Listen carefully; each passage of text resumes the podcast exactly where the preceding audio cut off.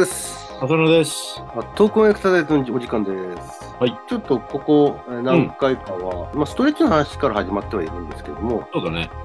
えー何を伸ばすんだっていうところに来て、まあ、筋膜っていう言葉を頼りにですね、ちょっとその筋膜の流れ、うん。体の中にはまあ筋膜で覆われてるんですけども、まあ、どのレベルか、どの深さかでもまた話は違ってくるんですが、例えば表面上にあるものだけで言ってもですね、うん。まあ、大雑把に4つに分かれる流れを持ってると、き体を覆う筋膜には。はい。えーとまあ、それは前側にある Front Line、Superficial Front Line といって、まあ、人間のこの表層側にある前側の流れ、それから後ろ側、背中側ですね、後頭部、背中、これを成しているのが、まあ、 Superficial Back Line、表層のですね、背中側、背側の流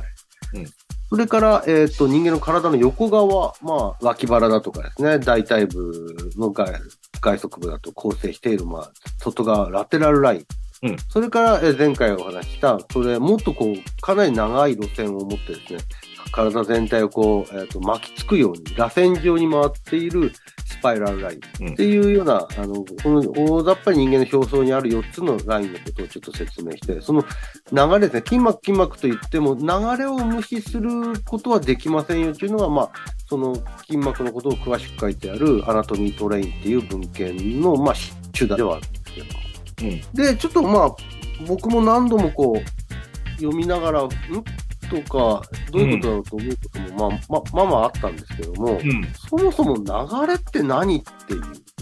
うん。パッと見た部分では流れってよくわかんない、体ただ覆ってる膜なんですけども、うん。流れって何かっていうと、まあ、この Anatomy Train の中で書いているものとしては、まあ、筋膜もレベルによってその違うというか、まあ、表層から深層、例えば筋繊維一つ一つをこう包んでいるものからですね、その筋繊維が束になっているものをさらに束ねている筋膜もあれば、筋肉自体を、まあ、例えばな名前のついてる筋肉、大腿二頭筋肉とか、そういう名前のついてる筋肉を覆う筋膜だとか、うん。っていうようなものがあるわけなんですけども、その同じライン上、例えば表層だったら同じ表層の中でずーっと流れていくあの筋膜には一つのその流れの向きがありますようん。と。その流れの向きのことをこう辿っていくと一つのあの道筋が見えてきて、その道筋をまあ大雑把に人間の体の表層だけで言うと4つに分か分けることができるっていうことで、まあそういった流れを説明をここではあの利用してるわけなんですよね。うん。だからそのパッと見たときにその流れがそあのあ本当にあるのかどうかっていうのは分からないんですけど、よくよく見ていくと調べていくと、筋繊維の走行だとかの向きにつながった筋膜、その筋膜が組織的にこう連連結していってるのが、まあ、流れあの一つの流れのようそういった概念ってどうですかね？なんか分かってるのは分からないような気もしないでもないんですけど。まあ実際に解剖学上つながってんだから、まあそれはそうなんだなっていう。まあこの表層のその大きななつながりっていうことはそんなに意識してはいなかったので、あ、なるほどっていうところと、じゃあそのつながりが及ぼす影響がどの程度あるのかっていうことに関しては、まあその度に話しましたけど、まあ疑問も残るところもああるし、うんそのなんて言うんだろう、影響度っていうんですかね。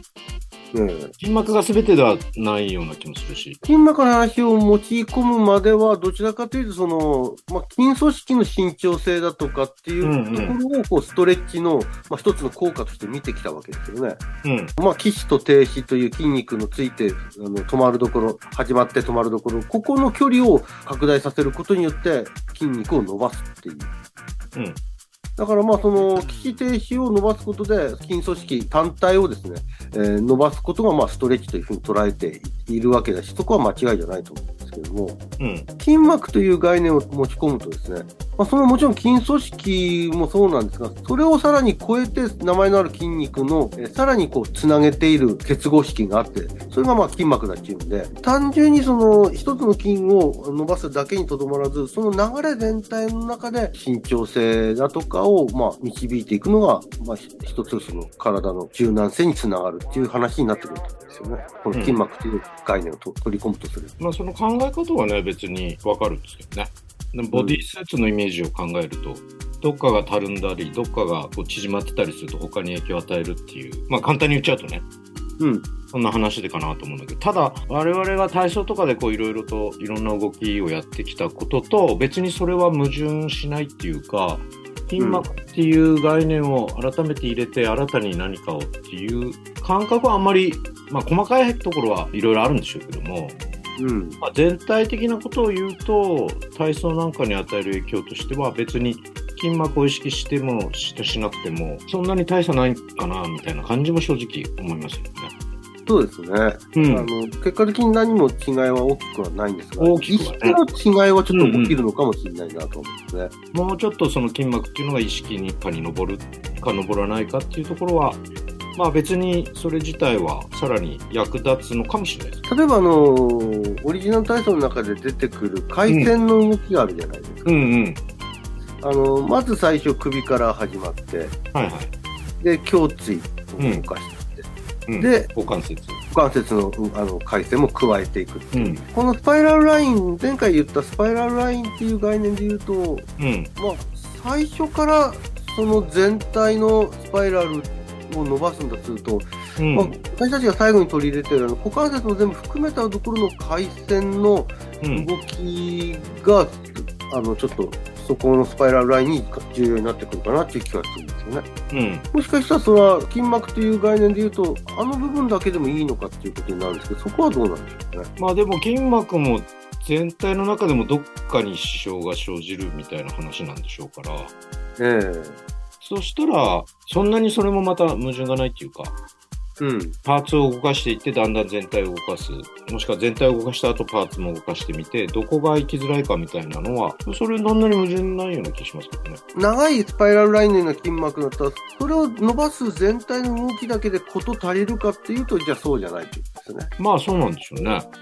まあ、そこの中の、長い中のどこに問題があるかは、それでは分からないということになっちゃいますからね。逆にね、うん。体の動きに敏感な人は少し、ここが行きづらい。で、こう、そこに焦点を当てて、また探ることはできる。でも、まあ実際場面でいくと、まあ、都市療法をやるっていう観点からすれば、そのことはすごく大事になってくる場面も出てくるんでしょうけど、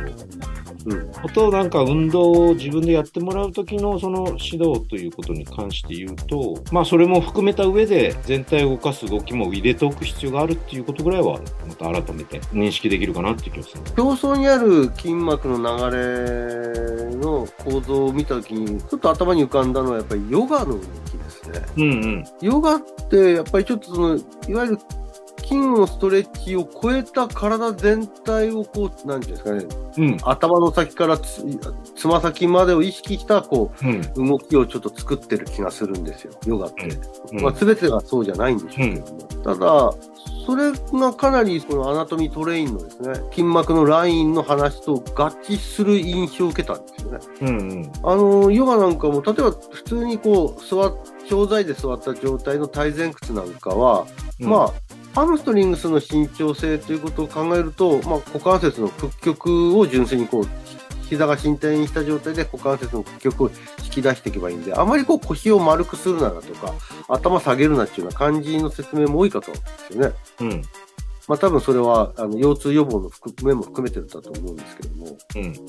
ただこれ、ヨガだと、これがこう、べったりとこう、大腿部に頭をつけていく、顔をつけていくような感じで、うん。まあ、二つ折りって言っていいんでしょうかね。うんうん。あんな動きで、まあ、まさにスーパーフィシャルバックラインをですね、うん本当に全部伸ばすっていう、そんなような動きになってるところは感じたんですよね。そうですね。うん。うん。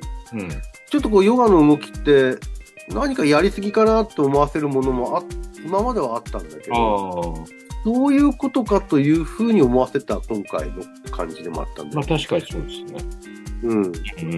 の考え方は何かこう、人間の身体運動にですね、一つのその動きを見ていく上でも、まあ参考にもなったり、あるいは体操だとかの中に取り入れていったりするものでもあるのかなって感じたりもしたんですね。まあ可動性っていうことを考えるとね、うん。うん、個々の関節の可動性だけじゃなく全体としてのそ可動性を考えたとき、筋膜はまあ無視できないでしょっていうことですよね。印象としてはその、ちょうどヨガのもの、動きをちょっと思い浮かべたっていう感じでしたね。うん。あ逆にあれ、あのことがそういう意味なのかと、こう、自分の中で納得したっていうか。あまあ、そんなような感じなんですけど、どうですかね、あの浅野さんなんかは、その筋膜っていう概念、まあ、今、先ほども言ってましたけど、特に矛盾なく、あの矛盾なくっていうか、それほどそうだね。ではないっていう感じでしたけど。なんか筋膜独特のその、あ、なるほどっていうとこまではまあ深く知ってないっていうのが正直なとこでしょうけど、逆に言うと、そんなに矛盾なく、それを知ったことで改めてちょっと考え直さなきゃわかんな、みたいなところは、そんな大きなものはないような気はしていて、プラスアルファとしてさっき言ったその全体の動きっていうのを、筋膜をイメージしてやれる、付け足すって言ったらあれですけどね、失礼かもしれないけど。そんなような知識としては、まあ、無駄ではないかなっていう感じ。うん。うん。わかりました。まあ、あのー 世の中、そのまあ、筋膜の構造上のことだけだけじゃなくて、その構造の特徴から、まあ、都市療法に発展させるっていうものも、まあ、行われてるんですけど、まあ、今回ちょっとその話にはね、全く触れてはいないんで、ああ、それともう一つね、その、前にちょっと出たかもしれないけど、その、発生学的に、